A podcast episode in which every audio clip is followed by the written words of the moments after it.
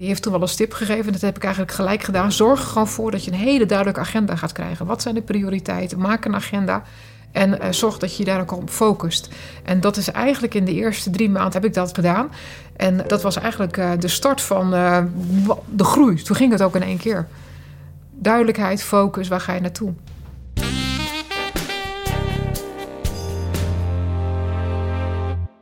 Gemiddeld zit een CEO in Nederland 1347 dagen op zijn plek. Dat is omgerekend nog geen vier jaar om een stempel te drukken op de koers van de onderneming. Maar hoe verloopt het carrièrepad van de topbestuurder naar de top? En hoe gericht werken ze zich toe naar het C-level? En, één keer onderweg, hoe bereid je je voor en welke offers moet je brengen? In deze aflevering spreekt Raad met Ineke Kooistra, 48 jaar en CEO van Young Capital.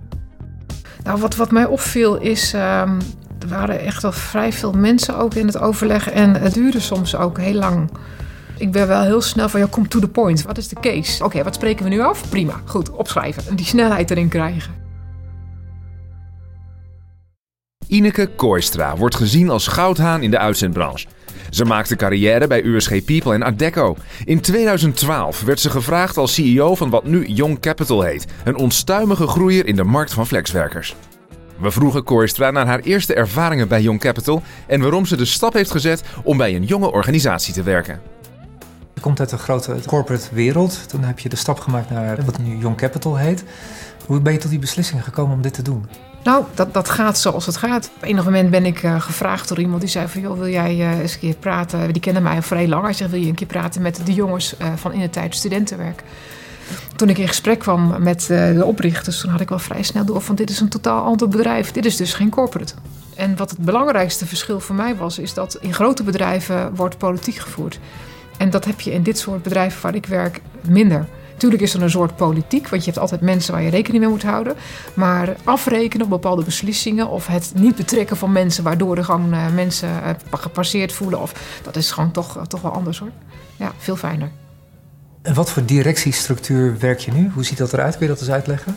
Nou, dat is wel bijzonder. We hebben uh, natuurlijk de oprichters. Hè. Dit zijn ook de founders, de, ook de aandeelhouders. Dus daar heb ik ook mee te dealen. En mijn team is een, uh, een heel groot operationeel managementteam. Zo noem ik het ook. We hebben niet een aparte directie. Dus het operationeel managementteam, daar zitten een achttal mensen in... die eigenlijk de hele operatie in binnen- en buitenland vertegenwoordigen. En ieder heeft zijn eigen discipline. Daar werk ik mee samen. We hebben één keer in de vier weken hebben wij een uh, operationeel MT. Daar delen wij dingen met elkaar die niet op de mail kunnen of die we nog niet met elkaar besproken hebben, maar die goed zijn om te delen in overleg. Maar beslissingen worden er nooit genomen. Want beslissingen, dan vertraagt het. Beslissingen worden eigenlijk altijd genomen heel snel met degene die er verstand van heeft en die erover gaat. Dus als ik een beslissing moet nemen op het gebied van operatie, dan trek ik mijn operationeel directeur in mijn kamer in. Vaak de HR-directeur en veelal sales. En uh, dan maken we een beslissing. En dan doen we het direct. En dat is het mooie van een bedrijf, waardoor je eigenlijk zo snel groeit zoals ons. Omdat je gewoon dit soort beslissingen gewoon forceert.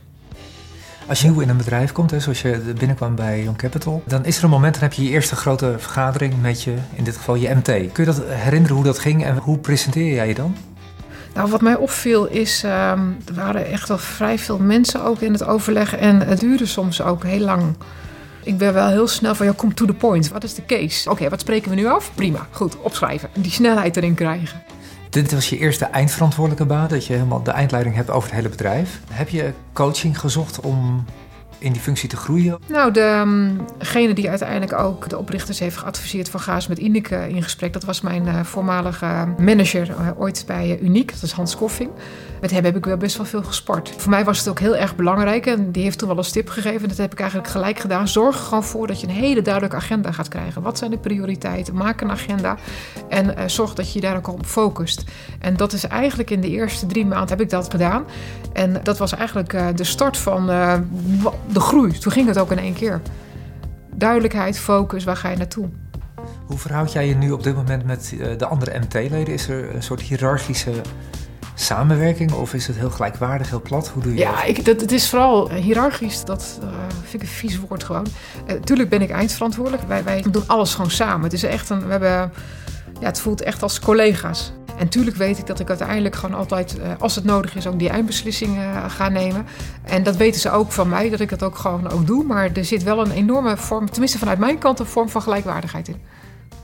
En als er nou conflicten zijn, hoe praat jij dat uit? Uh, weer, die snelheid. Dus op het moment dat je merkt dat er gewoon frustratie is, uh, wel gelijk met die persoon een gesprek. Joh, vertel me, wat is er aan de hand? Waar loop je tegenaan? Uh, wat zouden jouw oplossingen zijn? En als het om andere mensen gaat, hè, dus dat, dat vaak, vaak is dat zo, dan zorg ik wel ervoor dat ik die persoon het liefst direct bel. Ik zeg, kom even erbij, ga erbij zitten, dit is er aan de hand. Laten we gewoon het even samen uitpraten. Dan kan je weer door het moet niet te lang sudderen. Dus dat is iets wat ik uh, heel vervelend vind. Ja, agenda bestaat ongetwijfeld uit heel veel meetings, vergaderingen, uh, één op eens. Uh, hoe bereid jij jezelf voor op vergaderingen? Vergaderingen, dat vind ik zo'n duf woord. Dat vind ik zo'n corporate woord. Dus we hebben inderdaad meetings of even één op één of even koppen bij elkaar. Ik zorg wel dat ik precies weet wat in een bedrijf speelt. Van mijn direct reports verwacht ik dat ze me gewoon in ieder geval heel goed informeren. En dat is niet altijd tijdens een meeting, maar dat is ook heel vaak even op de gang of even, ik loop in de kamer binnen of bellen even met elkaar dus ik weet eigenlijk heel goed wat in een bedrijf speelt. Dus dat maakt het gewoon, als er een sessie is met elkaar over bepaalde onderwerpen, dat ik gewoon wel goed voorbereid ben. Ik hoef me niet ergens in te lezen of zo. We hebben ook geen uh, notulen, dat kennen we niet in ons bedrijf. En als er plannen gemaakt worden, dan zeggen we ook van, joh, zet even de topics op de mail. Dan wel een half A4'tje en that's it. Werken jullie met een soort raad van commissarissen? Zijn dat de eigenaren? Zijn er nog mensen van buiten die zich tot jou richten als uh, commissaris? Of ja, hadden we het wel, maar voor mij werkt dat niet. Want ik heb gewoon te maken met uh, drie oprichters. Die weten echt heel goed wat ze met hun bedrijf willen. Dus de visie tussen ons drie is eigenlijk best wel heel uh, helder. Tuurlijk moet je niet arrogant genoeg zijn dat je het met z'n vieren genoeg weet. Dus wij zorgen er allemaal wel voor dat we, uh, we mensen af en toe eens even raadplegen. We hebben geen uh, commissaris, ik hoop ook niet dat die er komt. Dit werkt eigenlijk het allerbeste. Je de snelheid erin en je zorgt ervoor dat je de mensen op het juiste moment, ook verschillende soorten mensen aan je bindt. Met drie uh, nog steeds best wel jonge eigenaren die heel dynamisch nog tegen die business aanzitten. Heb je dat toch voor formele momenten mee of is het allemaal redelijk informeel in de wandelgangen, snel schakelen? Het formele moment is wel één keer in uh, vier weken dat we een business review met elkaar hebben. Tijdens een business review halen we een aantal topics eruit. Dus vraag je iemand vanuit de operatie, operationeel directeur of vanuit onze professional label. Of je kom er even in, praat even bij. We werken ook volledig in Google, dus het is super transparant bij ons. Dus we maken als MT ook alle presentaties gewoon samen. We werken in één document en de jongens, de oprichters, die zitten er ook gelijk in. Dus je ziet eigenlijk wat we met elkaar aan het doen zijn. En op enig moment zegt jongens, het is klaar, lees het nu helemaal door. Dus dan weten ze elke maand precies van oké, dit zijn de meest belangrijke zaken die spelen bij alle afdelingen. Dus dan zijn ze heel goed op de hoogte. Uh, en verder is het inderdaad veel informele overleggen. Veel koffie drinken, af en toe even een lunch met elkaar of een hapje eten. En dan, uh, dan heb je de mooiste gesprekken ook. Tot nu toe gaat de business hartstikke goed hè, sinds je er bent. Het gaat alleen maar omhoog. Je hebt nog geen mindere maanden, kwartalen meegemaakt. Dat is wel bizar, hè? Vanaf uh, het moment dat ik binnenkwam was de omzet ook 68 miljoen. En dit jaar gaan we richting een half miljard. En zijn we een kleine vijf jaar verder. Dus dat is echt heel hard gegaan. Maar eigenlijk alleen maar de stijgende lijn. Tuurlijk zijn er ook lastige dingen in het bedrijf, hoor. Maar uh, qua omzet is dat wel heel bijzonder. En mooi. Maar je hebt elkaar dus nog nooit leren kennen in een hele slechte periode. Hè? Want het kan, zeker in de sector kan het ook wel eens even minder gaan. Dat heb je nog niet meegemaakt met deze Nee, er gebeuren altijd dingen in het bedrijf. Om omzet kan ik het niet, uh, niet, niet zien. Natuurlijk zijn er wel dingen in het bedrijf. En dat heeft te maken met beslissingen die mensen in het bedrijf nemen. die de oprichters bijvoorbeeld nooit zo zouden nemen. En dan zeg ik: ik geef deze mensen wel de verantwoordelijkheid. Die kiezen daarvoor. Uh, geef het even zijn tijd. Er zijn meerdere wegen die naar Rome gaan. En jullie weg naar Rome is heel duidelijk en die is heel mooi. Die is ook heel goed. Maar misschien moet je ook eens een andere proberen. En daar hebben we wel absoluut discussies over hoor. Of, uh, ja. In de volgende aflevering vertelt Koistra over haar belangrijkste opdracht in haar eerste jaar en hoe ze omgaat met werkdruk.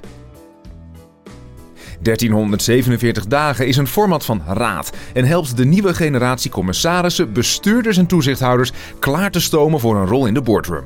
Registreer voor nieuws, inspiratie en seminars op raad.kpmg.nl/1347.